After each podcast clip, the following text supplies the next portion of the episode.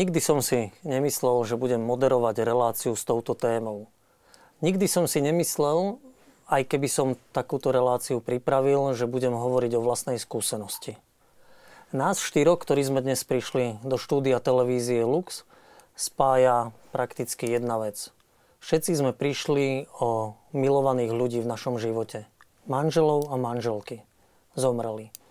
Ale napriek tomu ma to provokovalo aby som takúto diskusiu zorganizoval a aby sme sa mohli podeliť o svoje myšlienky, city, prežívanie, svoje nádeje, svoje smutky s vami, našimi divákmi televízie Lux. A tak, vážení diváci, vítajte v Samárii pri studni.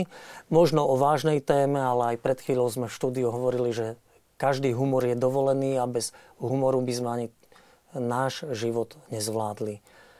Takže v štúdiu vítam a keď pôjdem od najstaršieho z nás, katolíckého kňaza, možno budete prekvapení, že katolícky kňaz, a pred chvíľou som hovoril o tom, že sme prišli o manželov a manželky, ale katolíckého kňaza, ktorý je vdovec a prišiel od man- o manželku, Jan Bušovský. Dobrý večer. Dobrý večer. A dve mladé vdovy, znie to strašne, aj keď ja to vyslovujem, ale o moje priateľky dovolím sa si povedať, Katka Štelmachová, dobrý večer. Dobrý večer. A Mária Klasovita, dobrý večer. Dobrý večer. Ak sa ich alebo aj mňa budete chcieť niečo spýtať, lebo možno budem dnes v takej neštandardnej úlohe, že aj moderátora, aj hostia, keďže som zažil to, čo som prežil a mám to podobné s našimi hostiami. Takže keď sa budete chcieť niečo spýtať alebo uviezť nejaký postreh, máte na to príležitosť, telefónne číslo, aj mailovú adresu, kde môžete klasť svoje postrehy, otázky, vidíte na svojich televíznych obrazovkách. Takže skúsme divákom povedať, aké sme mali príbehy. A začnem od najstaršieho, či oddám, aby sme išli na preskačku. Dáme prednosť. Dávam. Tak Katka. Dobre, ja najskôr poviem e, Katku, ako som spoznal, že vlastne Katka prišla o manžela minulý rok v novembri, čiže má náskok predo mnou nejakých 6 týždňov. Mne zomrela manželka tento rok v januári a stretli sme sa na sociálnej sieti. Dnes je to prvýkrát, čo sa vidíme, čo sa počujeme. Doteraz sme si len písali na sociálnej sieti. A Katka, povedz niečo o sebe a svojom životnom príbehu. Ja som prišla o môjho manžela Majka, ako si povedal, v novembri 2017, čiže je to teraz asi 7 mesiacov. Zomrel na rakovinu v dosť mladom veku, ako 33-ročný.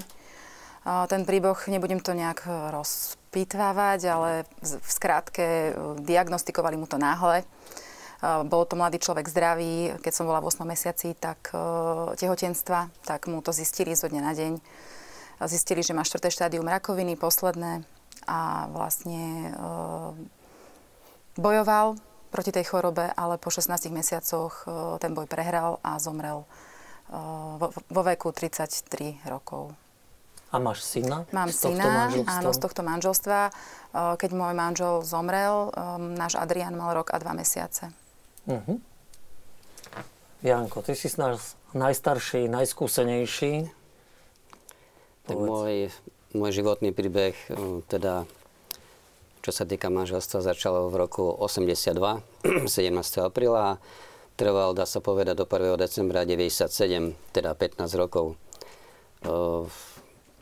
Nejak v období 85-86 bola zistená určitá e, choroba u manželky a ako každý človek sa snaží dať to liečiť, alebo jedným slovom robí všetko preto, aby sa uzdravil.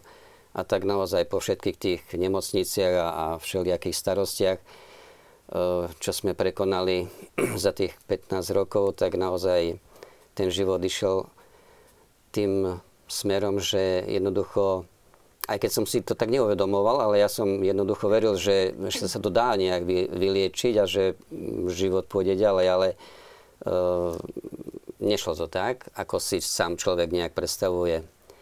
Uh, áno, 1. decembra 1997 odišla a tak uh, z našho manželstva ostali, teda máme 4 deti, sme mali 3 cery, jedného syna. Vtedy, keď som ovdovel, najstaršia mala 15, najmladší mal 12 rokov. Ona mala 36, keď zomrela. Uh-huh. A dneska si katolický kňaz? Dnes áno, som katolický kňaz. tie cesty Božie sú naozaj nevyspytateľné a po určitých, e, dá sa povedať, životných peripatiách naozaj som našiel tú cestu, kedy som nastúpil na štúdium teológie a naozaj včera bol rok, čo som bol vysvetený za katolického kniaza. Kanonické právo to umožňuje, katolická církev to umožňuje. Nie je to nič nevšedné, keďže si vlastne pred církou slobodný muž. Áno, je to svojím spôsobom nevšemné, ale naozaj stretával som sa s ľuďmi, že e, boli prekvapení, hej, že keď som povedal, že veď si bol ženatý, jak môžeš byť ako a katolícky kňaz. Áno, ale tak sme si to vysvetlili a potom naozaj zistili, že aj takýmto spôsobom človek môže nájsť nový zmysel života a nasmerovať ten svoj život e, do ďalších dní aj, aj takouto cestou. Mm-hmm. Mária, a ty to máš ešte trošku kľukatejšie. Vlastne ty si milovala dvoch mužov a prišla si o obi dvoch mužov. Áno. V roku 2003 som vlastne prišla o môjho snúbenca Juka. E, nádor na mozgu, ale bolo to veľmi rýchle. V podstate pri biopsii zakrvácalo a padol do komy na týždeň a presne na naše výročie vlastne zomrel. Vtedy som teda nevedela som to pochopiť a hnev a zlosť a bolesť, všetko, čo vo mne bolo a stále som sa pýtala, prečo ja. Možno som bola príliš mladá, hej, alebo možno na prvýkrát teda to je pochopiť veľmi ťažké. A v roku 2012, 2012 e, to cinklo znova. Neverila som, že ešte môžem niekedy niekoho tak milovať, ako som milovala mojho prvého snúbenca. A z, bol môj kolega v práci a po nejakých šiestich rokoch teda to medzi nami cinklo a rozhodli sme sa, že sa vezmeme. A 10 dní po našej svadbe upadol manžel do komy. Dostal ciemnu mozgovú poražku a zakrvácalo mu a upadol do komy a vlastne v podstate v kome bol vyše dvoch rokov a po týchto dvoch rokoch ešte bolo ťažké to, že ja som vlastne v podstate vtedy zistila, že čakáme babetko, o ktoré sme tiež prišli. A po týchto vyše dvoch rokoch, minulý rok v januári zomrel, odišiel. Uh-huh. Ty máš pri mene, že e, OZ Cink a teraz hovoríš dvakrát si povedal, že Cinklo. To, to, to je nejaký zámer, náhoda, že... Áno, súvisí ten názov občianského združenia. V podstate som ho založila najskôr preto na pomoc Rastikovi a nám, pretože keď je človek v kome, tak nie je ľahké ako umiestniť ho a financovať a riešiť, e, zabezpečiť či už jeho pobyt alebo rôzne procedúry. A názov vyplýva z jednej rozprávky, e, na ktorej sme boli spolu s mužom a s môjim synom, ktoré mám vlastne vzťahu, ktorý bol medzi tým. A, a tam to medzi nimi cinklo, medzi tými postavami. A v podstate ostalo to u nás také ako keby cink. Aj sme si nechávali také odkazy vždycky na mesto ľubím ťa, milujem ťa, sme si hovorili cink. A preto som sa rozhodla pre názov občianského združenia cink. A to cink podľa mňa vyjadruje viac vecí, hej, lebo človeku to môže cinknúť, prísť informácia, cinknúť peniaze, tá pomoc, hej, čokoľvek. Takže preto som sa rozhodla pre ten názov. Katka, ty máš zase pri mene napísanú titulku, že Rúžová vdova. Prečo Rúžová vdova a čo to znamená? Rúžová vdova je v podstate nejaké vyjadrenie mňa. Keď som ovdovela, v podstate mala som 36 rokov, môj manžel zomrel dva týždne pred mojimi narodeninami, 37. A stala sa zo mňa vdova. Nikdy som netušila, ani, ani v najhoršom sne som si nedokázala predstaviť, že v takom mladom veku sa stanem vdovou. A pocitovala som nielen samozrejme tú, tú, tú prázdnotu a smútok, ale vlastne aj to, že ako to vníma to okolie, lebo to okolie vníma aj vdovy a celkovo tú smrť proste strašne negatívne a vdova má chodiť v čiernej farbe a smútiť, plakať, nemá tancovať, spievať, tešiť sa vôbec zo života, nosiť smútok. A ja som vlastne, to nebo, nebolo, nebolo to niečo, s čím som sa vedela stotožniť. Proste ja som bola niekto iný a som si povedala, že ja proste nebudem žiadna čierna vdova, ktorá proste sedí v kúte s čiernym závojom, ale mm, niečo úplne iné a preto som vlastne... Tak sa zrodila rúžová vdova, pretože rúžová je farba pozitívna a aj napriek tomu, že som vdovou, neberiem to ako niečo, čo je teraz navždy so mnou späté ako nejaké nešťastie a niečo, čo by som mala brať negatívne, negatívne ale e, rúžová proste vdova je vdova, ktorá ide ďalej a je to proste... Som to proste ja. Založila som si blog, začala som písať o tom, čo sme prežili s Majkom, o, to, o jeho ceste, keď sa liečil na rakovinu, čo sme všetko prežili, ako sme bojovali, ako sme verili, že sa vylieči a potrebovala som to nejak dostať po jeho smrti zo seba, pretože veľa ľudí nevedelo o tom, že bol chorý, veľa ľudí nevedelo, že zomrel, pretože on nechcel o tom rozprávať, nechcel, aby ho niekto ľutoval. A ja som po tej jeho smrti mala obrovský pretlek myšlienok v hlave, potrebovala som ich zo seba dostať a potrebovala som o, to, o tom rozprávať a dať to zo seba von. Tak som si vlastne založila blog Rúžová vdova a odvtedy vlastne na neho pravidelne prispievam svojimi myšlienkami a príspevkami. Uh-huh. A ja len pre našich divákov doplním, že vlastne s Katkou som sa spojil niekedy vo februári, v marci, a 50 dní po smrti mojej manželky. A vlastne ten blog je taký spoločný, prispievam tam, keď ona bola rúžová, ja som si vybral farbu modrú, lebo modrá je dobrá, ako modrý vdovec, kde sa delím o svoje prežívanie, skúsenosti, zážitky. No a len pre doplnenie informácie, že mne vlastne manželka zomrela po 34 mesiacoch boja s rakovinou. Teraz 4. januára. No a takú druhú otázku som mal pripravenú vlastne, že smrť je jedna z najťažších životných skúšok. A keď vidím zo svojich zážitkov a skúseností, že ja som si pred rokom nevedel predstaviť, čo budem robiť o rok dnes, keď tu manželka nebude, aj keď sme vedeli, že ten život sa zrejme chýli ku koncu, aj keď ako Janko hovoril, že tá nádej a spraviť všetko pre ten život bola, stále sme ju živili, e, či modlitbou, prozbou o zázrak, modlili sme sa k Titusovi Zemanovi, o zázrak, e, skúšali sme alternatívu, a, ale mne sa zdá, že e, jednu vec som neodhadol, že že v tej danej chvíli, pri tej životnej skúške, že nemusí byť vždy 2 plus 2 je 4, že môže byť aj 5 a tých 5 to znamená, že Božia milosť prichádza. Čiže áno, bola to veľmi ťažká životná skúška a možno ale ťažšie ako smrť bolo to umieranie a sprevádzanie. Janko, ty to, ako si na to spomínaš? Tak ma napadlo teraz, že v tých uh, ťažkých situáciách naozaj, keď uh, ležala manželka v tých uh, vysokých horúčkach naozaj, tak mojou mysľou prebehla taká myšlienka, že Pane Bože, č- keď náhodou, že by zomrela, tak čo ja tými, s tými malými tu deťmi na tom svete budem robiť? Zober si teda mňa a nech ona vyzdravie. To bola moja logika, dá sa tak povedať. A naozaj, ale naozaj až po dlhých rokoch táto myšlienka mi znova prišla na, na rozum a ono to bola, dá sa povedať, ja tomu hovorím Božia logika, lebo ju uzdravil a mňa si zobral. Takou rečou ľudskou, mm-hmm. tak povedané. Môže sa nad tým niekto mm, zamyslieť a pochopiť, alebo ja neviem, porozmýšľať, čo je na tom pravdy, ale ja to tak vnímam a tak, tak to cítim, že naozaj tá je rozdiel Božia logika a ľudská logika, že až po určitej čas, ale keď to, ten čas príde, to aké by bolo včera. Naozaj, že ten čas v tom momente, keď na to človek príde a nájde to správne riešenie, nehrá žiadnu rolu. Takže asi tak. Mm-hmm.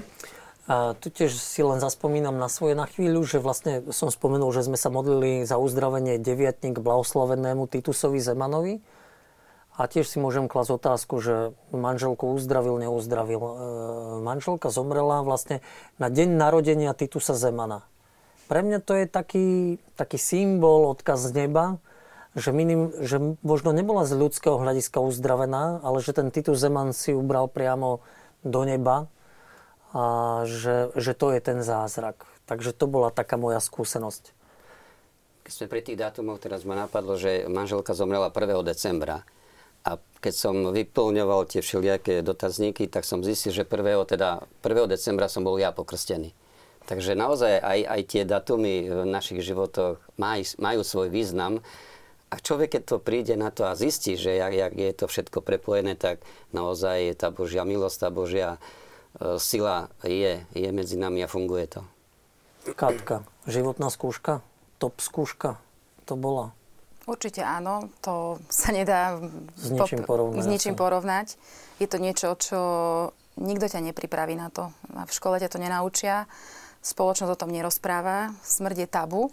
Aj keď je prirodzená. Áno, je súčasťou nášho života. Ale je to tak zaradené úplne na okraj. Je to tabu. Jednoducho, je to téma, o ktorej nechce nikto rozprávať, pretože evokuje len to negatívne. A nie je to brané ako nejaká prirodzená, nejaká súčasť, ktorá proste sa udeje. Jednoducho, každý raz zomrieme. Ale je to presne o tom, že človek proste nechce zomrieť teraz. Hej? Vždy chce, že ešte dačo, ešte nemám dokončené veci a Ty si dal tú takú ako otázku o tom umieraní a, a, a tom procese umierania, potom tej smrti. To umieranie u nás bolo také pomalé. V podstate 16 mesiacov sme bojovali a z úspechy, pády, úspechy, pády, um, verili sme. Nikdy sme sa nevzdali. Aj keď človek je uh, konfrontovaný s niečím takým ako takáto diagnóza, a s fatálnymi následkami, tak my sme sa nikdy neprestali, nikdy sme neprestali veriť, že by sa môj Majko mohol vyliečiť. A mm, tie posledné mesiace, keď vlastne už nám lekári oznámili slovenský, že, že vlastne Majko zomrie, že má mesiac života, pretože na začiatku, keď mu to diagnostikovali, keď ja som bola v 8 mesiaci tehotenstva, tak vlastne vtedy mu povedali, že má len 3 týždne života. Jemu vlastne povedali, že sa nedožije narodenia svojho syna ale on sa dožil a bojoval. Proste je to aj o tej viere, v čom človek verí. Že keď proste verím, že, že ešte tu mám nejaké buď svoje poslanie alebo nejakú, ne, ešte nejaké úlohy, tak to je to, čo rozhoduje a nie to, čo povie nejaký lekár. A, takže to bolo prvýkrát. Druhýkrát mu povedali zase m, mm, lekári, že má ale mesiac života. Zase zabojoval a bol to ešte 3,5 mesiaca od tej stanovenia tej diagnozy. Ale ten proces ako pomaličky zomieral, no bola to skúška obrovská. Je to niečo, čo určite by som neprijala nikomu, aby zažil, pretože je to veľmi ťažké a keď vidíte, ako váš milovaný človek pomaličky zo dňa na deň v podstate odchádza, tak e, je to, je to niečo, s čím sa proste musíte jednak aj vy, vyrovnať, ale je to niečo, čo je súčasť proste tej skúšky aj vlastne zomierajúceho, ale aj člo, človeka, ktorý sa od toho, keby, toho, kto zomiera, stará. Uh-huh. My, my sme prišli o jedného milovaného človeka, ty o dvoch. Uh-huh. To sa dá vôbec porovnávať? Dá sa to prežiť? Ja, ja vravím, že už toto je dosť, že to, toto je záber. A prísť o dvoch uh-huh. a ty ešte žiješ, ideš ďalej, kráčaš? No, ja poviem pravdu, že vlastne ako som hovoril ten prvýkrát, keď sa mi to stalo, tak veľmi dlho a neviem, či som to vlastne aj vtedy pochopila za to obdobie. Ako žila som ďalej síce, ale, ale um, nevedela som to prijať, hej. A toto, keď sa mi to stalo druhýkrát, áno, v tom prvom momente to bolo, obo, že to mi nemôže spraviť proste druhýkrát, hej. A myslím, že manžel zostal v kome aj preto asi, aby ich to zvládla, hej, lebo tam je vždy nejaká nádej. Ale uh, vnímam to ako dar. Že v podstate až tento druhýkrát som pochopila veľa vecí, hej, že až, až teraz manžel ma naučil, hej, že čo je vlastne láska. Že láska proste netlačiť a nechať ísť, keď je treba. Naučil ma žiť pre tento moment a odpúšťať druhým, ale najmä sebe. Hej. A, naučil, a v neposlednom rade ma naučil vlastne prijať smrť a nájsť nej takú skrytú krásu, ktorá v nej je, lebo ja si myslím, že ja, či prídeme o blízku osobu alebo v čokoľvek, e, akékoľvek situácie, ktoré vnímame ako negatívne, nám neprichádzajú do života ako trest, alebo, ale skôr, skôr ako, aby nás niečo naučili, hej, lebo len pri tej bolesti duša rastie. Aspoň ja to tak vnímam, že teda pri tomto dochádza k tej naozajstnej premene, hej, a ja vidím, ako ma to celé posunulo a vďaka tomu, vďaka tomu som vlastne prišla sem, kde som, hej. Takže v podstate nakoniec ja to nevnímam nejak negatívne, to, čo sa stalo. Keď si to zoberie človek tak z takého iného hľadiska, takého z božského, presne. z iného mm-hmm. pohľadu.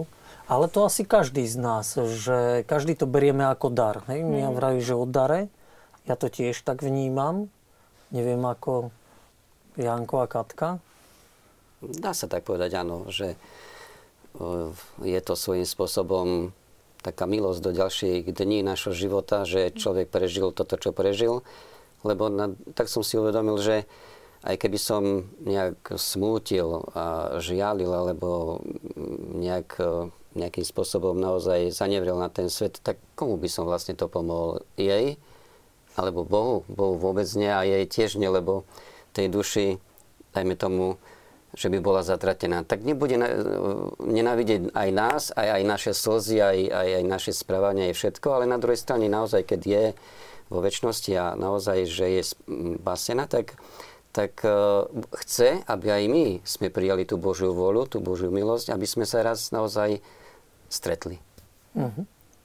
Ono je to o tom procese, ktorý človek, ktorý príde o nejakú milovanú osobu, musí prejsť na to, aby sa dostal do nejakého bodu, kedy to už nebude vnímať ako čisto negatívnu vec, nejakú tragédiu, trest, ale, ale trest, trest, áno, ale ako skúšku, ako niečo, čo sa stalo preto, aby ho to niečo naučilo, aby ho to niekam posunulo ďalej. A ten proces e, má každý iný, inak dlhý, inak tá cesta je vedená. E, aj pre mňa, keď sa to stalo, ja nevravím, že od prvého momentu som to brala, že je to, že je to v pohode, proste mm, je to proces. Tá celá cesta je proces k tomu, aby som jedného dňa úplne s kľudným svedomím povedala, že áno, naozaj je to prirodzená súčasť, je to niečo, čo sa deje a berem to ako niečo pozitívne v tom, aby som sa posunula niekam ďalej, niečo sa z toho naučila. Ale je to, pravím, o tom procese prežívaní, aby si človek to sám sebe nejak vysporiadal a určite, ako povedal Janko, nikomu nepomôže, určite nie našim milovaným, to, že sa budeme iba celé dni umárať v žiali a budeme iba plakať a prestaneme žiť lebo e, paradoxom môže byť to, že napríklad keď mne zomrel môj majko, ako bolo to pre mňa hrozné, aj stále je to pre mňa aj smutné, cítim prázdno, ale na druhej strane ja som proste nestratila chuť žiť. Ja som práve chcela žiť. To bolo také aj možno parad, taký paradox, ktorý aj mňa sa mu prekvapil. Aj za neho sa dá povedať, že si chcela žiť, alebo len sama za seba? Uh, tak, tak nejak na, dokopy. Mm. Jednoducho, ako môj život neskončil a mám ísť ďalej a chcem ísť hlavne ďalej, ale nie kvôli aj buď ostatným, nie kvôli napríklad môjmu, len kvôli môjmu synovi, ale kvôli samej sebe uh, ísť ďalej a dopredu. A myslím si, že to by aj chceli naši uh, milovaní, ktorí už sa na nás pozerajú uh, tam z hora, by chceli, aby sme boli šťastní, aby sme išli dopredu, aby sme žili, aby sme si ten život užívali, lebo naozaj ten život je proste krátky a nikdy nevieme, kedy, kedy Kedy nastane tá naša chvíľa? Hej, ale sme na to tak upozornení, že žiť, žiť síce prítomný okamih a naplno, alebo učiť sa žiť asi naplno ten prítomný okamih a byť pripravený. No mne sa páčilo, čo Mia povedala, že ju tá smrť druhá naučila, že odpustiť druhým a sebe. Hm. Mňa sa niekedy v novembri, v decembri pýtal syn najmladší, že prečo už neverím v zázrak, že prvýkrát sa podarilo rakovinu zvrátiť, operácia sa podarila, že prečo už neverím. A že prečo už sa tak nejako prestávam modliť za zázrak. Tak vravím, že vieš, mama je Peter Sagan medzi nami. Že veď predsa tomu Petrovi Saganovi, ktorý sa blíži do cieľa ako víťaz, nikto nehodí špendlíky pod kolesa, aby to prehral. Aby, aby nedošiel. A mu vravím, že mama je najrýchlejšia pri tom nebi a aj ten štýl jazdy bol najlepší a ten som videl presne v tomto. Naučila odpustiť sa sebe a ostatným a preto mohla odísť a preto mohla zvíťaziť a dobojovať. Že pre mňa toto bolo také dosť veľké ponaučenie z tej smrti. Keď hovorím o tých zázrakoch, tak ja spomeniem film, ktorý som videla včera, ak môžem, a e, zázraky z neba a v podstate tam na konci povedala takú krásnu vetu, že Albert Einstein povedal, že život sa dá žiť dvoma spôsobmi. Prvý, že nič nie je zázrak. A druhý spôsob, že všetko je zázrak. A zázrak je v tých láskavostiach. Zázrak je v tých ľuďoch, ktorý, ktorých stretávame na tej ceste a ktorí nám určitým spôsobom pomôžu. V tých priateľoch, ktorí nám ktorí urobia všetko preto proste, keď, keď je treba. A zázrak, najväčším zázrakom je láska. A láska je Boh, hej. A ten, ten odpúšťa. A ja si myslím, že vďaka týmto zázrakom každodenným nám ukazuje tú prítomnosť, že je tu. že nie sme sami. A to je, to mne ako teda dodáva tú silu, hej, že, že nie sme sami. Uh-huh. A dá sa na smrť blízkeho pripraviť, Janko? Je výhoda, že mm, aj tebe, aj našim blízk, naši blízky zomierali dlhšie, že je to taká príprava aj pre nich, aj pre nás? Príprava na smrť e, svojím spôsobom dá sa pripraviť na smrť, ak človek na to myslí a každý deň si naozaj mm, premyslí, že naozaj tento život tu na tejto zemi je dočasný. Na druhej strane naozaj do budúcna, ak si naozaj predstavíš, že, že je tam Ježiš, ktorý, jak bolo povedané, je láska, dobro, s veľkým D, s veľkým L, tak naozaj sú tu tie indicie alebo tie e, veci, že človek, ak myslí na to, že, že e, smrť je medzi nami, a to je súčasť našho života, človek sa narodí a zomiera. E, si to človek síce neuvedomuje, ale je to tak. Všetko, čo žije, umiera. Ale tým, že e, v mojom prípade napríklad tá manželka určitú dobu áno, mala tie zdravotné ťažkosti, tak tá, tá príprava na, na tú smrť z jej pohľadu bola, myslím si, že e, lepšie, lebo ja som si dosodnú chvíľu, dá sa povedať tak ľudsky, nepripúšťal. Ja som jednoducho veril, že e, sa to preklenie a jednoducho pôjde život ďalej v tých e, normálnych situáciách, ale naozaj tá Božia voľa je niečo celkom iné a človek musí byť na to tiež pripravený. Je rozdiel samozrejme, Napríklad, keď e, človek e, tragicky zahynie. To som tiež zažil. Brat e, naozaj tragicky zahynul v Vysokých Tatrách. Ráno, ešte som ho ráno o 5. videl a po obede o 3. bol mŕtvý. Takže to je taký šok, ktorý, na ktorý sa človek nemôže pripraviť jednoducho. Takže naozaj sú situácie v živote, kedy smrť robí svojím spôsobom šok, ale dá sa pripraviť aj na tú smrť, že človek jednoducho ju príjme. Uh-huh. My sme si Katka raz písali a tebe to povedala mama alebo svokra práve o tomto zomieraní, že dlhom po chorobe a rýchlom pri tragickej nehode, že vlastne choroba je príšerné prežívanie a príšerná smrť a že vlastne tragický koniec je, ako dobre žiješ, a, a, ale ten koniec je príšerný. Tak nejako to bolo? Áno, bolo to, bolo to tak nejak, ako si povedal.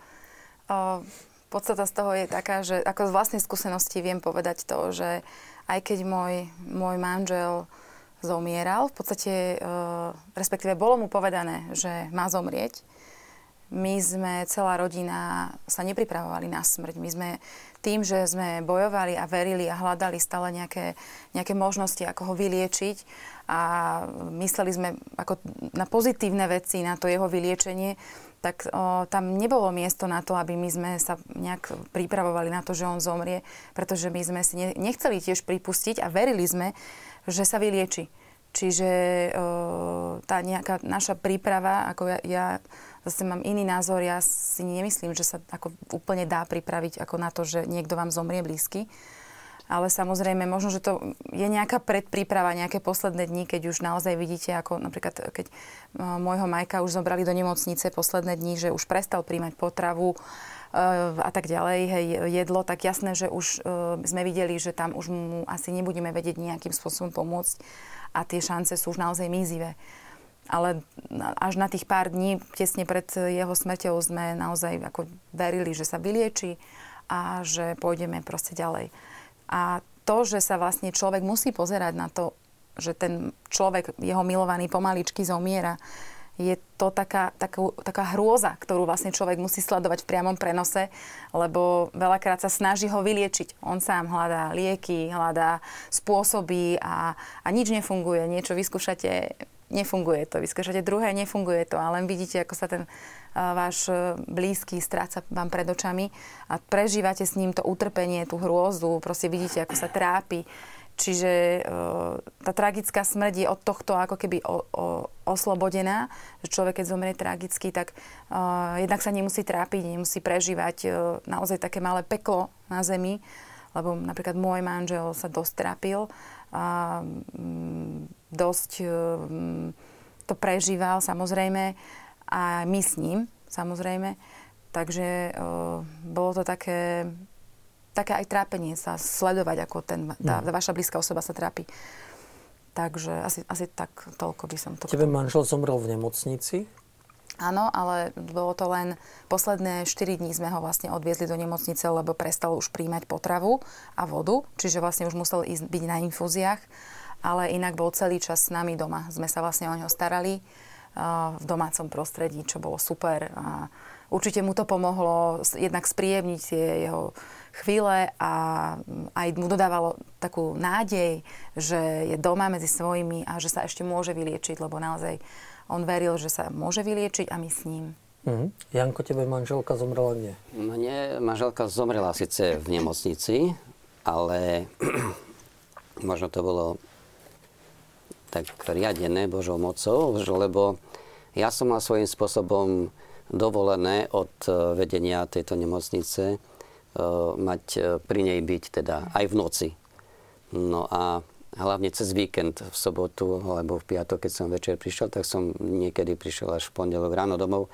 A v, ten, e, v tieto dni, tam som bol v nedelu, sme, som prišiel a celú noc som tam bol a ráno o 3 čtvrte na 5 dá sa povedať, že v rukách mi zomrela. Dá sa povedať, že to človek, ten obraz mám stále pred sebou, lebo ten nádych a vydych a tá slza z oka, keď e, vytiekla a duša odišla hore.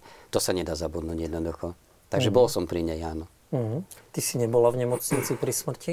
Uh, v, v tom jeho poslednom okamihu som nebola, lebo my sme sa tiež, my sme tiež dostali takúto takúto ústretovosť od nemocnice, že sme mohli s ním byť 24 hodín denne a striedali sme sa vlastne uh, v tej starostlivosti uh, o, o Majka Takže ja som s ním bola väčšinou od úplného rána do neskorého večera aj s mojim bratom, ktorý bol s Majkom na najbližší kamarát a v noci s ním býval jeho otec a v poslednú noc bol aj vlastne so svojím bratom. Čiže oni dvaja boli uh, v noci s ním, keď uh, vlastne odišiel do neba.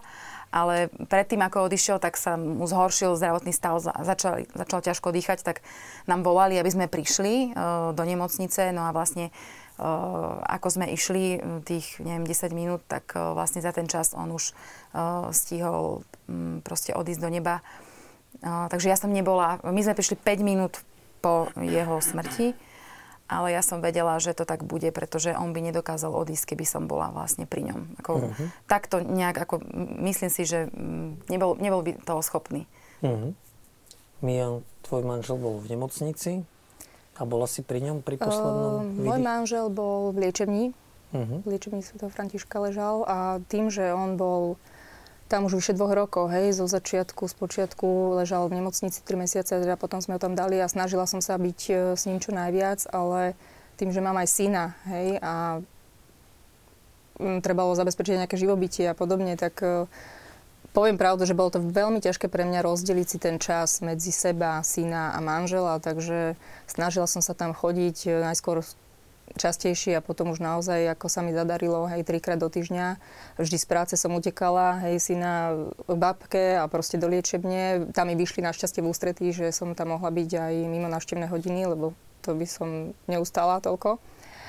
A e, v tom momente v, v sobotu vybral si krásny čas, teda ako ráno nikoho nezobudil, proste mi zavolala doktorka a ja už som vedela. Ja som vedela, pretože manžel podstate, mne sa s ním snívalo cez ten týždeň a prišiel mi povedať, že, že vie, vie, aké by bolo, keby sa vrátil, keby sa rozhodol vrátiť, on mal veľmi poškodený mozog a že vie, aké by bolo, keby teda sa rozhodol odísť a teda pre dobro všetkých zúčastnených sa rozhodol odísť. Ja som mu vtedy povedal, že áno, poriadku, som s tým vyrovnám a vlastne v sobotu odišiel.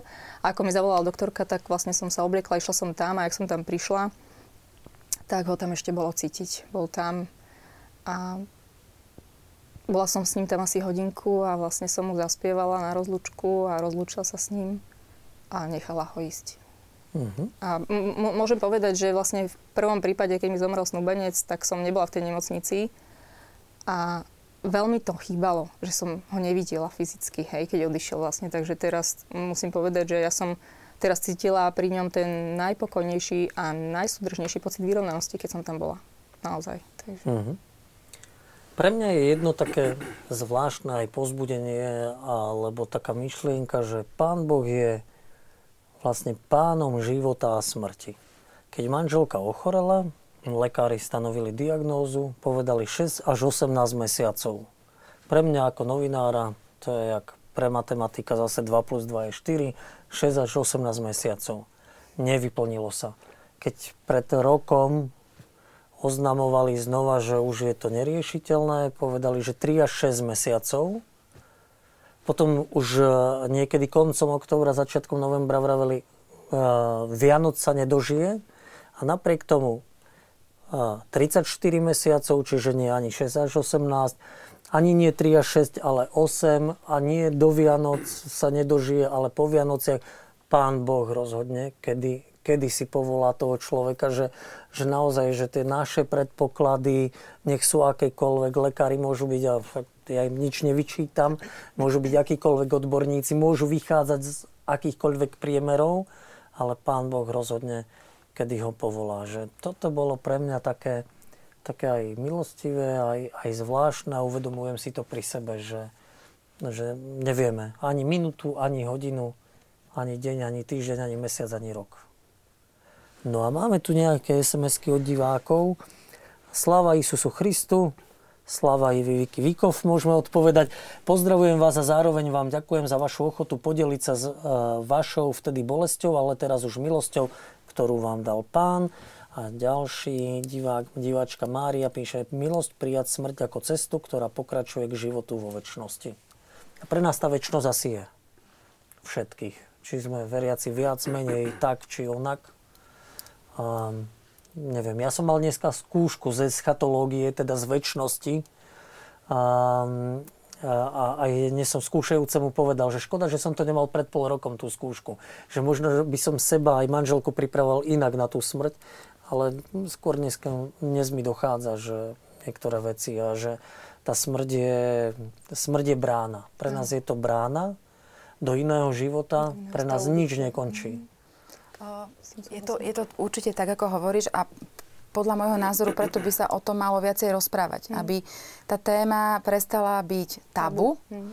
a prestala byť niečo, o čom sa ľudia proste nechcú baviť, lebo majú pocit uh, vlastne v tej našej spoločnosti uh, pozitívne naladenej a na, namotivovanej, že keď sa budem baviť ako o negatívnych veciach, tak si to privolám, hej. Mm-hmm Takže sa o tom aj z tohto dôvodu veľa ľudí nechce baviť, lebo si myslia, že keď sa o tom budem, budem baviť, tak uh, sa mi to stane. Hej? Mm. A, alebo sa o tom nechcú baviť, že im je to nepríjemné, že uh, evokuje to naozaj to negatívno.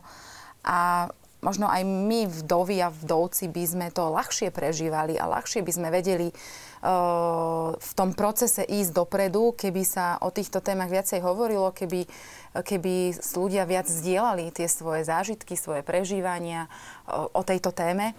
Určite by to, mne napríklad, mne to určite vtedy, keď napríklad môj Majko zomrel, by mi to pomohlo. Mne čo najviac ako, pomohlo uh, sa nejak posunúť o nejaký krôčik dopredu, bolo, keď som sa stretla s ľuďmi, ktorí zažili to isté, čo ja. Nie také úplne isté, ale podobné, tie osudy a mohli sme sa o tom rozprávať a zdieľať tie skúsenosti a tí ľudia sa nebáli o tom rozprávať. A, a napríklad s tebou sme si písali úplne bez akýchkoľvek okolkov o hocím čom, čo sa týka tej smrti, o tej bolesti, o chorobe. A nebrali sme to ako niečo, čo je tabu a nemôžeme sa o tom baviť, lebo, lebo, mm-hmm. ale sme to brali ako prirodzenú vec, o ktorej proste treba sa o tom proste rozprávať. Ako súčasť života. Ako súčasť, mm-hmm. súčasť života, ale nie ako niečo, čo teraz sa o tom budem rozprávať a uh, privolám, privolám si to. to. Mm-hmm. To tak nefunguje. Proste, keď si to nastavím v hlave, že to není niečo, čo si idem privolávať, ale je to prirodzená téma, tak uh, potom to aj tak budem vnímať a sa mi to teda nestane, hej, že budem sa proste rozprávať o smrti a a No je nejak problém, že my sme vlastne tú smrť vytesnali nábok. E, a nie len smrť, ale aj každú nedokonalosť, každú chorobu. Možno je to médiami, naše idoly sú krásni, vyšportovaní muži, pekné ženy, e, nikto nejak telesne postihnutý, znevýhodnený. Čiže choroba len nemocnica zavrieť. Smrť zobrať, príde pohrebná služba preč. Najlepšie že, zaplachtom niekde v nemocnici, aby to nikto nevidel. Že, že toto asi je problém a tá smrť sa od, odtrhla. um, ja neverím, že som rád, že som prišiel o manželku a deti o mamu, ale na druhej strane som rád, že, že sme všetci skúsili ten dotyk smrti. A um, určite ja milujem život zo všetkých stránok, a, ale dnes sa, dnes, a nevravím to tak rúhacky, ale smrti sa nebojím. Postavím sa aj tak čelom, nejako, že vždy som sa bál, nechcem zomrieť. Ale ja som musel vlastne pripravať celú rodinu na smrť. Aj seba, najskôr seba. A plakal som podstatne viac pri diagnózach manželkyných, ako som plakal pri smrti, po smrti. Čiže najskôr seba a potom aj manželku, aj, aj deti. Ale že tá smrť je naozaj pre nás súčasťou života a dnes to beriem ako dar. Podobne. Janko, ako vnímajú veriaci u vás na dedine v zákamennom smrť? Je pre teba jednoduchšie, keď ideš pochovávať, pochovával si v zákamennom ako kaplán? Pochovával som. A je to pre teba jednoduchšie, keď ti zomrel niekto taký blízky ako manželka, ale aj brat, ako pre iných kňazov, ktorí toto nezažili? No určite je to, lebo naozaj som mal tú životnú skúsenosť a naozaj, naozaj každá tá smrť toho človeka, či je mladý, či je starý, alebo um, ten, ktorý zomria naozaj dnes ako, ako kňaz uh, idem pochovávať, tak naozaj prežívam oveľa, oveľa tak, uh, by som povedal, tá, tá, tá smrť toho človeka, jednoducho viem, že to nie je koniec života, že človek uh, má svoj život ďalej vo väčšnosti, ale na druhej strane naozaj uh, mám aj úctu k tomu, tomu človeku, ktorého pochovávam a naozaj E, ktorá mu patrí samozrejme, lebo naozaj je veriaci človek, ale samotný človek má predsa mať aj tú úctu pri tej poslednej svojej ceste, kedy naozaj končil svoju cestu tu na tejto zemi a žije vo väčšnosti a, a naozaj, aby v našich mysliach ešte ďalej žil a v našich srdciach hlavne. A to bolo aj takým príkladom pre nás žijúcich tu a pozbudením samozrejme do tých našich ďalších dní v našich životoch. Mm-hmm. Spravme si takú polčasovú prestávku. Poprosím režiu o pesničku, môžu si vydýchnuť diváci, aj my v štúdiu a po nej sa vrátime k našej debate naspäť ešte na ďalších 35 minút.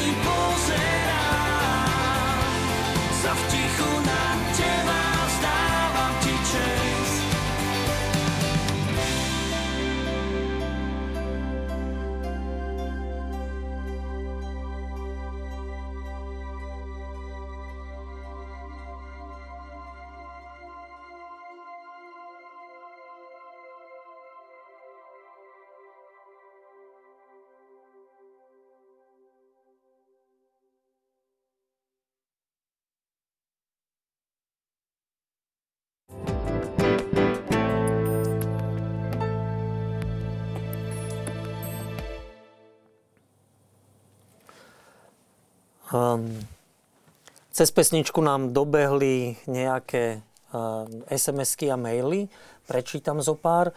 Uh, Janko, nie si sám vdovec kňaz na Slovensku, zistujem, som uh, ani nevedel, ale teda, že v roku 2016 mal v Košiciach kňazskú vysviacku vdovec v 64 rokoch a vďaka za tému, divák z Michaloviec píše, tak o tomto som ja nevedel. A tuto je potom ďalšia taká otázka, aby sme, či postreh, aby sme dali príležitosť našim divákom, že je to veľký záber, hlboké utrpenie stratiť milovaného človeka, rakovina. Prežila som to pred 25 rokmi a 6 mesiacmi, mala som 36 rokov. Je to zaujímavé, ja to tiež počítam skoro takto presne, neviem, či aj vy to tak počítate. Viem, že mám dneska 165 dní od smrti manželky dvoch synov 11 a 4-ročného. Vykračila som na novú cestu do života s Kristom. Ježiš dokonale vyplnil prázdno, ktoré vzniklo po jeho odchode k Bohu. Zverila som sa Božej láska a jeho prozreteľnostnej starostlivosti. Synovia vyrástli, starší sa stal kňazom, mladší strojným inžinierom. Boh sa o nás stará veľmi príkladne.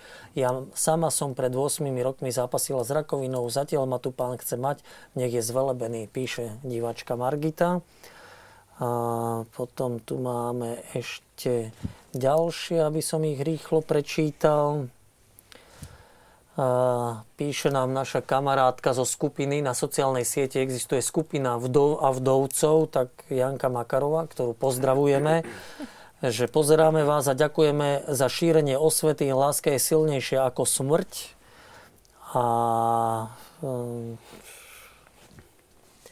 Dobrý večer, ďakujem za krásnu reláciu. Obdivujem všetkých diskutujúcich a som veľmi pozbudená na vašich životoch. A už to asi bolo všetko. Nie, ešte tu je jedno. Je mi ľúto, že ste stratili mi, pre mňa, pán Radovan, milovaného človeka, tak ako ja. Bude to už 7 rokov, dokonca sme s vami spolu sa aj poznali. Bol to a pozdravujem Mikulitkovcov z Tepličky nad Váhom, to musím aj osobný pozdrav. Ja som zistil, kto to píše, že Dušan Mikulik z Tepličky nad Váhom. Boli sme spolu 47 rokov, veľmi mi chýba, želám vám veľa sily a Božích milostí. A ja vás srdečne pozdravujem, veľmi dobre si na vás spomínam a naozaj, že veľa Božích síl a takého pozbudenia do života. A ja keď som tak rozmýšľal, pre mňa bolo najťažšie prežiť, a to ma zaujíma čo aj u vás, že keď manželke tú rakovinu diagnostikovali, vtedy som dva týždne plakal, prakticky nejedol, prakticky nespal. Už som si išiel pýtať od kamaráta lekára, že nech mi dá nejaké lieky na spanie. A teda aj som ho volal a sme sa dohodli, že prídem do ambulancie a moja otázka bola, že prečo Bože, že prečo práve my, toľko sme sa snažili, tak sme chceli, že toto som sa nevedel zmieriť nejako. A jedno si veľmi pamätám, že vlastne e, po dvoch týždňoch takýchto bezsenných nocí som počul hlas a vravím, že Boží, že prečo mi nedôveruješ? vtedy sa mi dôvera v Boha stala takým heslom, že dôverujem ti. Že čo bolo pre vás najťažšie obdobie, Katka? Ktoré to bolo? Pre mňa to bolo tak ako u teba. Uh, horšie bolo pre mňa to obdobie pred uh, tou smrťou, keď som musela byť svetkom toho, ako môj manžel zomiera. Uh, keď som počúvala lekárov, ako mi stále hovorili, že zomrie, že nemá šancu diagnostikovali mu to, ako som už povedala, ja som bola v 8 mesiaci tehotenstva, dali mu len 3 týždne života. Po roku v podstate výťastiev prišli opäť pády, zase mu povedali lekári, že zomrie. Zase, že má len mesiac života. Hľadali sme lieky, bolo, robiť, bolo potrebné robiť veľa rozhodnutí ohľadom liečby tých liekov a lie, terapii je neskutočné množstvo, keď človek skúsi aj iné, iné metódy liečby ako len chemoterapia, alebo napríklad v našom prípade my sme už nemohli použiť chemoterapiu, lebo vlastne lekári už mu povedali, že mu už nemôžu pomôcť. Takže my sme skúšali aj alternatívne terapie. A tie rozhodovania, že čo áno, čo nie, rozhodovanie, či vôbec podstúpiť chemoterapiu, nepodstúpiť chemoterapiu, do akej miery mu to pomôže, nepomôže, sledovať to, ako mu nič nepomáha, ako sa v podstate trápi, pomáhať mu psychicky sa z toho celého dostať, lebo určite to tiež pre ňo bolo hrozné a ťažké, aby sa s tým zmieril celým a mm, nakopol sa a išiel ďalej. A potom v podstate tie posledné týždne um, už to išlo úplne dole vodou. A ja som stále verila, že sa, že sa ešte stane zázrak lebo neprestala som nikdy veriť na zázraky, aj po jeho smrti verím, že zázraky sa dejú. A, tak toto obdobie pred tou smrťou, kde som prežívala zúfalstvo, smutok, plakala som často, hnev, frustráciu, bolo oveľa, oveľa pre mňa horšie ako potom, po tej smrti, pretože tam už v podstate som nebola nutená robiť ani žiadne rozhodnutia, nemusela som sa pozerať, ako sa trápi, ako, ako nemôže ísť vonku, môže iba ležať na posteli, nemôže, nemôže nič, tak uh, to už nebolo také pre mňa intenzívne v tom, v tom, v tom takom zármutku a v tom, v tom takom negatívnom prežívaní.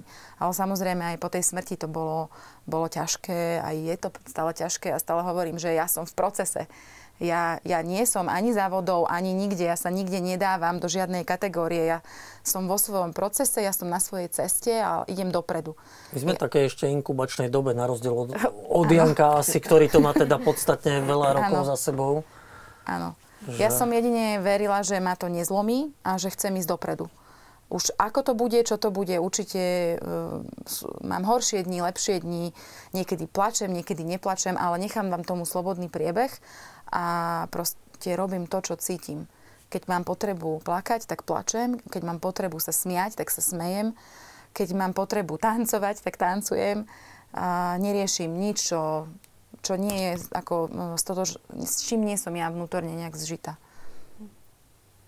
Jank, no, ja musím tiež teda na to reagovať, že vlastne tiež bolo pre mňa najťažšie obdobie a tým, že to vlastne bolo 10 dní po našej svadbe, keď dostal e, muž cievnú mozgovú príhodu a teraz som išla vlastne za ním do nemocnice a pred desiatimi dňami mu dávam obručku hore a teraz dole, hej, keďže v tej nemocnici ju ani nemôže mať. A teda ešte som sa dozvedela, že čakáme babetko a to sme teda v rámci tých troch mesiacov potom, ako som sa snažila s tým vyrovnať, proste m, prišli.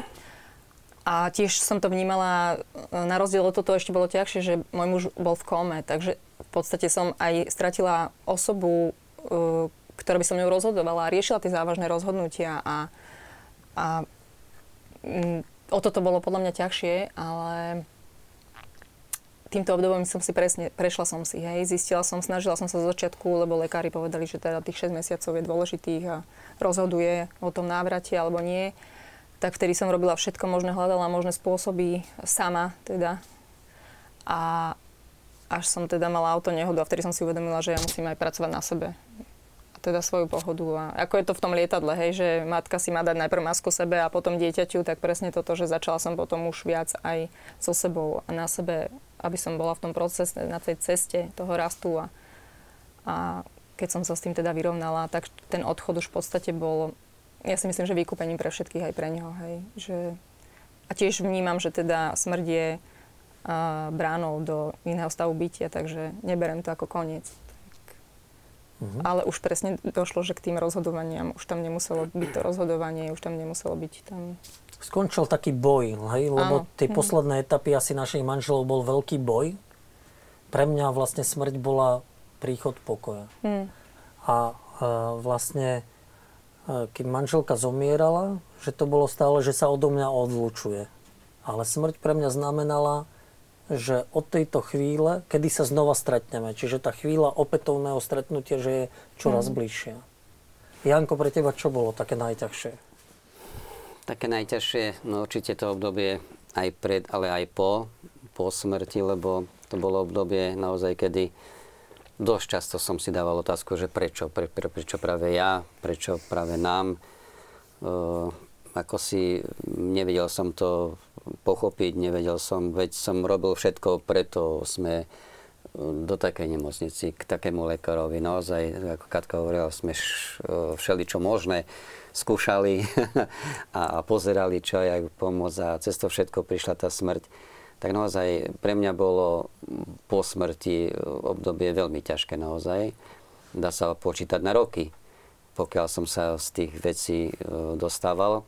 Samozrejme, rodina mi pomáhala jak z jednej strany, teda z mojej, tak aj z manželkynej. Kontakty sme udržiavali, udržívame dodnes, aj keď je tomu, dá sa viac ako 20 rokov, ale naozaj tie vzťahy sú na veľmi dobrej úrovni. Máme sa radi ako rodina jedna, či už moje deti na tú stranu, alebo na tú stranu, aj keď sú vo svete, ale prídu, tak naozaj máme si čo povedať. A človek, alebo ja osobne som sa potom naozaj dostal do tej roviny do ďalšieho obdobia svojho života, kedy naozaj som pochopil, že, že tým svojim mm, zmenou svojho zmyšľania a príkladom najprv svojim deťom, dá sa tak povedať, lebo sme boli ako v rodine, potom môžeme ovplyvniť, respektíve ukázať alebo dať aj iné príklady aj pre ostatných ľudí. No a tak, takým spôsobom sa to vo mne nejak vyvíjalo a rozvíjalo ďalej a dá sa povedať, že až do dnešných dní. Hmm. A som rozmýšľal, že čo, čo bude po smrti a som očakával, že bude prázdno vo mne, v mojom srdci. A vravím práve naopak, moje srdce je plnšie. Keď sme chodili do roboty, keď som chcel byť v kontakte s manželkou, keď sme sa ráno rozlúčili, tak som musel zavolať, napísať SMS-ku, na Facebook napísať. Dnes to nemusím dnes sa s ňou rozprávam kedykoľvek chcem. Mm. Čiže ja vravím, že mám plné srdce a tam, kde som. Ako ste to vy pociťovali? Ja takisto dennodenne komunikujem uh, s Majkom do neba. Posielam mi odkazy, nachádzam na chodníkoch srdiečka, šúpem zemiaky a vyberiem zemiak rúžový v tvare srdca takéto maličké tie odkazy chodia mi naozaj často a verím, že mi ich posiela on. Keď som na tom, tom začiatku, keď som bola tesne ako čerstvá vdova, tak to veľmi som, veľmi som sa rozprávala s ním, aj s Bohom. Riešila som, čo bude ďalej so mnou. Mm, veľmi, veľmi dlho som viedla tieto dialógy aj vediem teraz, ale vtedy to bolo také intenzívnejšie.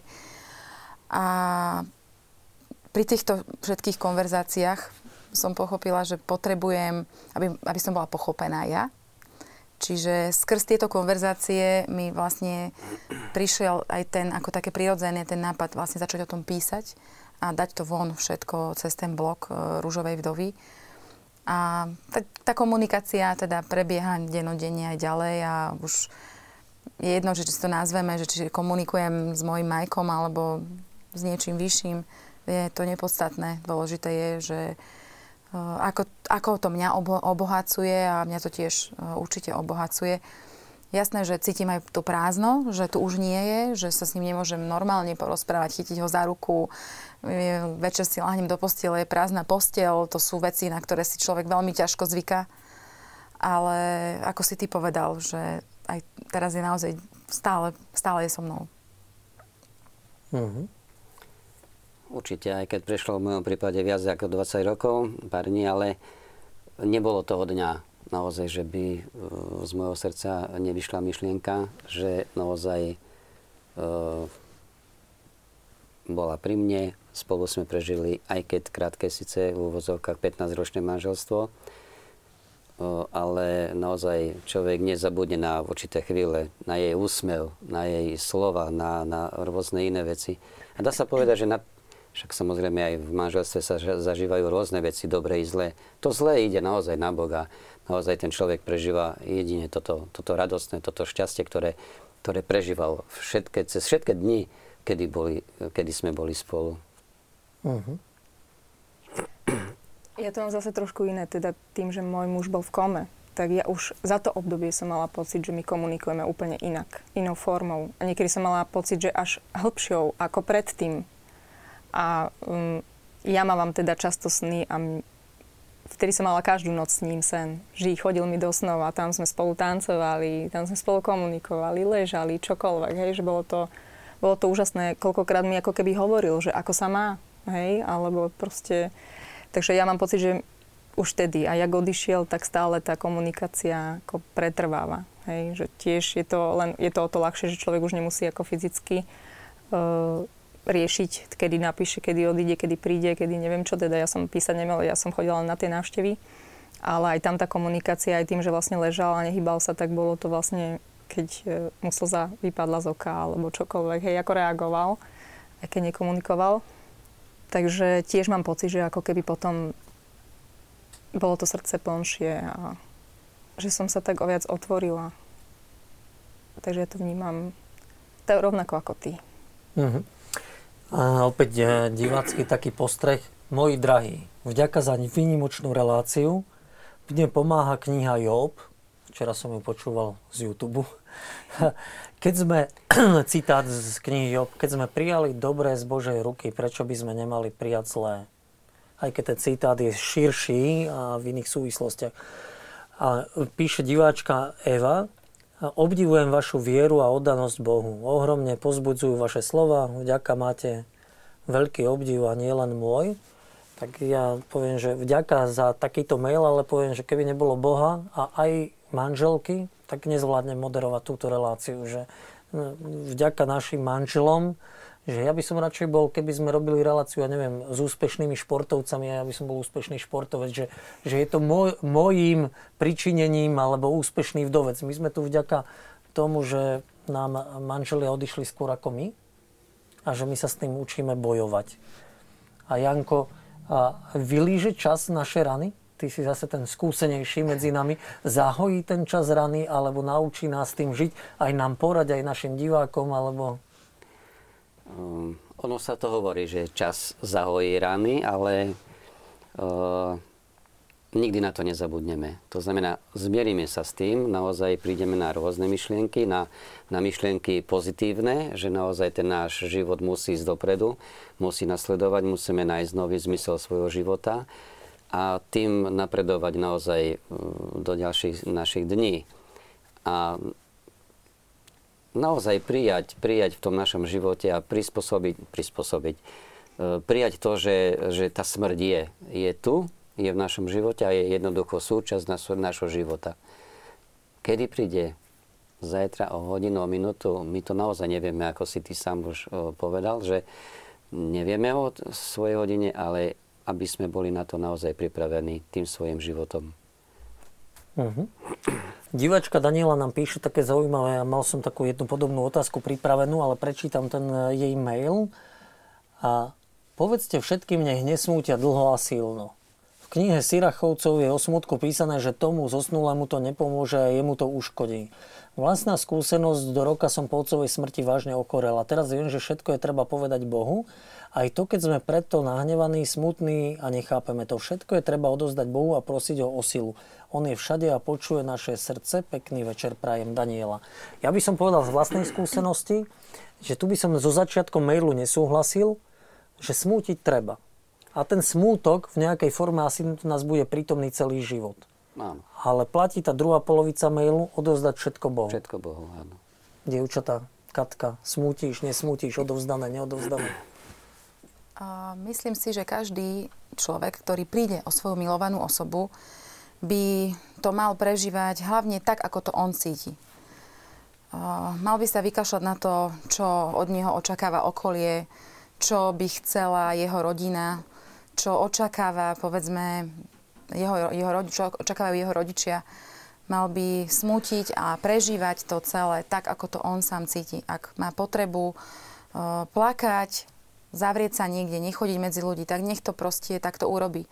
Ak niekto má potrebu to riešiť tak, že bude pracovať, alebo začne písať, alebo bude malovať, alebo čokoľvek, tak, tak kľudne nech to, nech, to, nech to takto urobí. Napríklad ja som mala potrebu to dostať zo seba, a to je to, čo, čo by som vlastne chcela naviazať na ten príspevok, ktorý je veľmi, veľmi, veľmi dobrý a podnetný v tom, že netreba to potlačať v sebe. Treba to dať vonku. Akýmkoľvek spôsobom, ako človek uzná za vhodné, uh, treba to dať von uh, zo seba.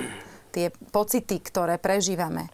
Lebo uh, samozrejme, že človek prežíva nešťastie, smutok, uh, pláče, ale keď to nechá len vo v sebe, nedá to von, akoukoľvek formou, to je jedno, tak to presne môže potom vyústiť podľa, vyústiť podľa mňa buď do tej choroby alebo nejakej ešte väčšej depresie a, a potom tá cesta nejde dopredu, ale možno človek stojí na mieste a nevie sa pohnúť aspoň o ten krôčik dopredu.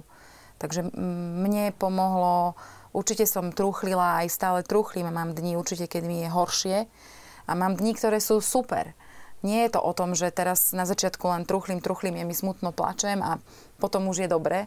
Ale je to taký emočný kolotoč, že sú, sú lepšie dni, sú horšie dni, ale je to v poriadku. A nebránim sa tomu, keď, keď raz chcem sa smiať a chcem ísť s kamarátmi vonku sa porozprávať a povieme si nejaké vtipy, tak uh, beriem to ako normálne a prirodzené. Ale keď zase mám potrebu uh, sama si poplakať, lebo mi, je, lebo mi je smutno a chýba mi, tak to urobím, lebo, lebo tak to cítim. Čiže ja uh, si myslím, že netreba nič potlačať a ja, ja nepotlačam, čiže dávam to, snažím sa to dať zo seba tak von, ako to cítim a ja to teda momentálne riešim teda hlavne tým, jednak tým blogom, že to píšem o tom prežívaní a dávam to von zo seba a, a potom tým prežívaním, že sa snažím žiť ten život proste tak, ako to v tomto momente cítim. Uh-huh. Hovoríš mi z duše. Presne. Tiež si myslím, že každý to máme inak, každý to prežívame inak a netreba počúvať ľudí, alebo teda uh, hej, veľa ľudí súdi, ale jak môžu súdiť, keď neprešli tou našou cestou a. nepotkli sa na každom kameni a nevstali znova, ako sme vstali my. Hej. Ale čo sa týka tej, že či čas hojí rany, um, môžem odpovedať v podstate aj ja, lebo snúbenec zomrel 15 rokmi. A poviem, že nie čas, ale láska, podľa mňa. Hej, lebo poznám veľa ľudí a ja som to mala tiež to obdobie, že vlastne vtedy, keď mi zomrel snúbenec, dlho, dlho, veľmi dlho som sa s tým ako keby som sa motala v tom sama, hej. A potom som si uvedela, teraz druhýkrát som si uvedomila, že život je voľba. Že my si vyberieme. Že či budeme obeťou, alebo, alebo dobrodruhom, alebo čímkoľvek chceme byť, hej. A ja už teraz vlastne pri spomienke na snúbenca, keď sa rozprávame aj s jeho rodičmi, sme stále v kontakte, v podstate jeho otec je krstný otec môjho syna, uh, tak, tak to už, už, už tam cítim tú radosť, hej? Keď o ňom rozprávame. Nie smutok. Takže ja si myslím, že to je to, čo hojí. To je láska. Mm-hmm. K tomu smutku som nedávno písal vlastne príspevok na rúžovúvdovu.sk, že pod titulkom Či chlapi neplačú. A tam je veľmi pekná taká odpoveď, alebo som ju hľadal, že vlastne starogrecká báj Orfeus ako plakal za Euridikou, čiže už to mali starí Gréci a e, plakal tak, až oslovil tých starogréckých bohov, až ho pustili do podsvetia, aby Euridiku mohol vyviezť von, ale sa mu to nepodarilo. Potom, že vlastne Dávid, že e, jeden z najkrajších plačov, takých žiaľov, keď sa to dá v úvodzovkách povedať, mal král Dávid, keď mu zobral syn Absalón, ktorý plače, ach Absalón, keby som ja zomrel miesto teba, ach Absalón, môj syn môj. Čiže máme to v starom zákone. Ježiš zaplakal pri Lazárovi, srdce sa mu zachvelo, teda, teda zatriaslo od toho smútku. A potom som tam uvádzal citáty a ja to odporúčam každému si prečítať, vyšlo to v Slovenčine. Svetý Ambrós má pohrebnú reč za svojho brata. Je to jedna z nádherných rečí, aké som kedy počul a on neodsudzuje ani smútok, ani plač, dokonca vraví, že ešte aj ten Ježiš musí plakať, keď ho vidí, ako on trúchli za svojim bratom, že, že smútok je prirodzený a nepresekneme ho. No a máme tu ďalšieho diváka, ktorý píše aj o ťažkom životnom príbehu svojom.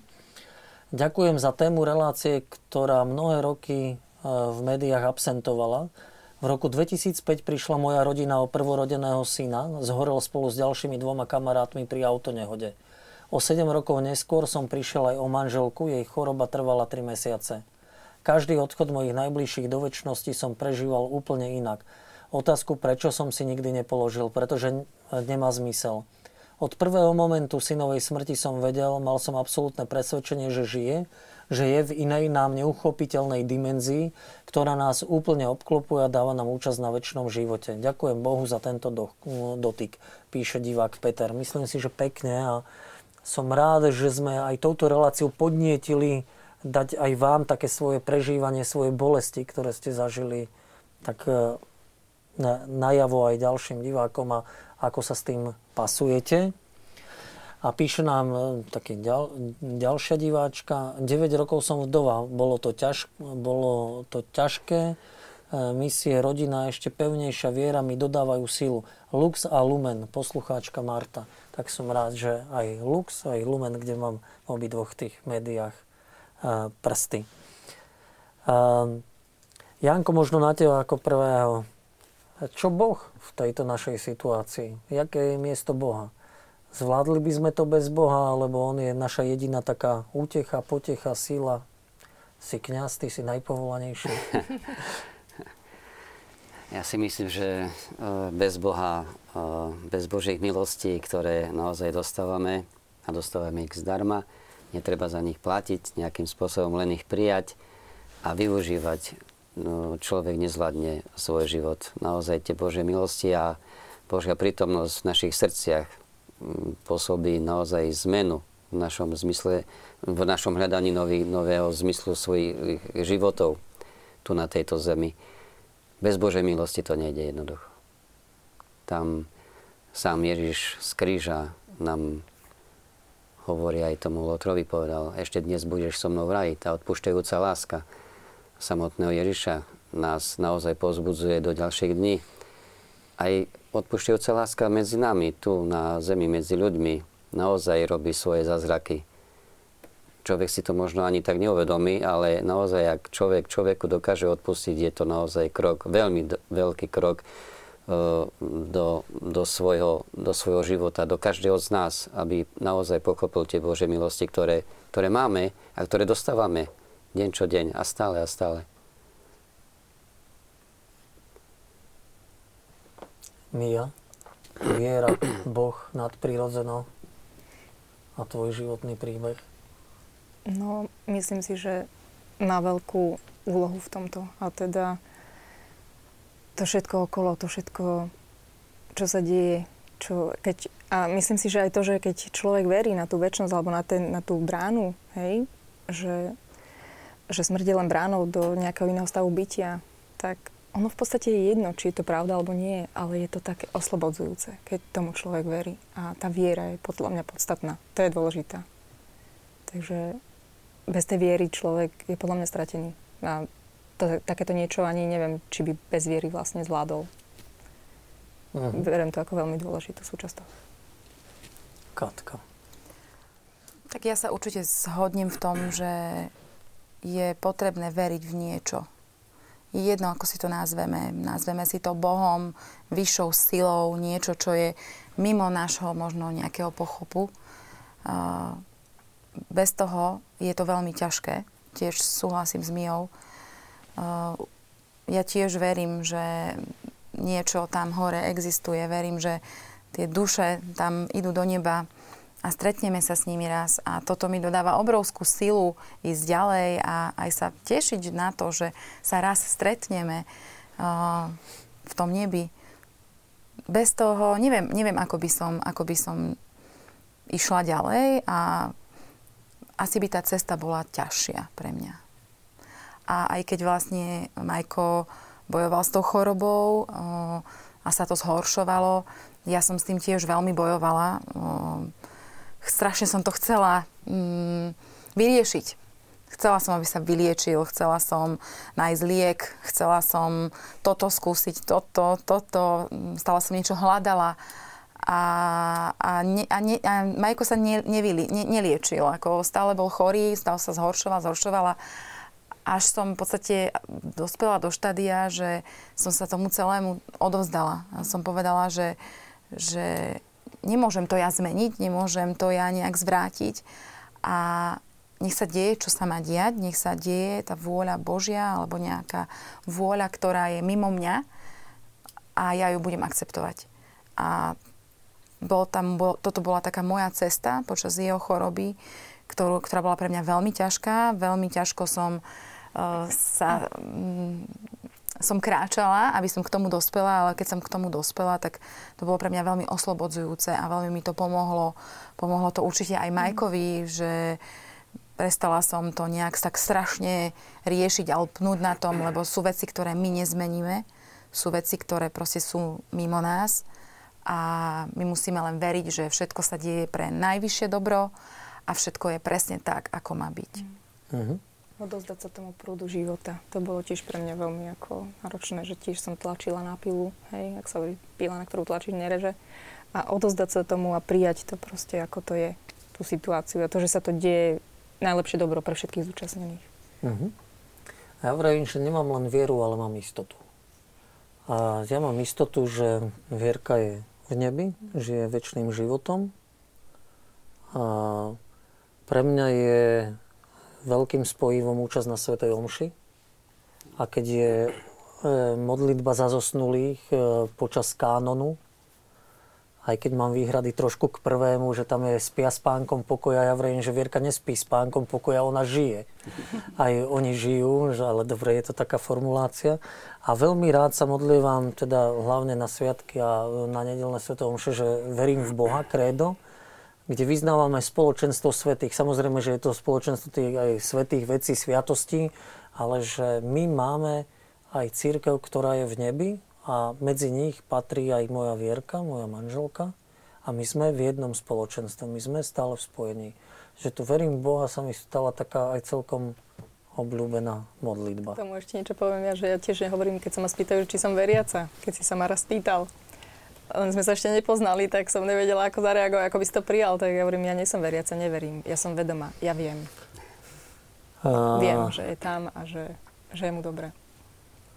Blíži sa nám ku koncu relácie, ešte prečítam dve divácké SMS-ky. Ďakujem za dobrú reláciu. Keď zomierala moja mamina, povedala, že, že bola tam hore pri otcovi, mala rakovinu a tiež som sa našla, že či sa zastaví. A jeden divák z Novej, Ľubov, z Novej Ľubovne, od Svokrovcov, je obdivuhodné to prežiť a ešte viac o tom rozprávať takto verejne. A ešte niekto sa tu pýtal, áno, že že kde môžem nájsť ten prejav svätého Ambróza. Teologická fakulta Trnavskej univerzity vydala teraz nedávno, posledný rok, takú knihu. Určite to nájdete v knihkupectvách dobrej knihy. A tam to určite je. A keď nie, pošlite kontakt na seba a ja vám to prefotím a pošlem. Ale je to taká kniha tých starých autorov.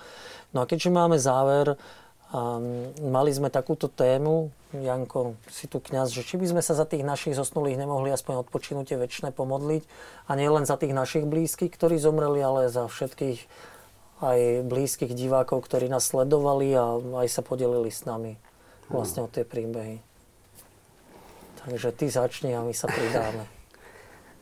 Sláva Otcu i Synu i Duchu Svetému. Ako bolo na počiatku, tak nech je i teraz i vždycky i na veky vekov. Amen. Večné odpočinutie daj im, Pane. A svetlo večné nech im svieti, nech odpočívajú v pokoji. Amen.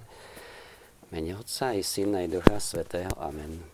Dámy a Janko, ďakujem veľmi pekne, že ste prišli do štúdia televízie Lux diskutovať o svojom vnútre. Vám, vážení diváci, ďakujem za pozornosť a teším sa na ďalšie stretnutie pri našich televíznych obrazovkách. Pekný večer. Ďakujem.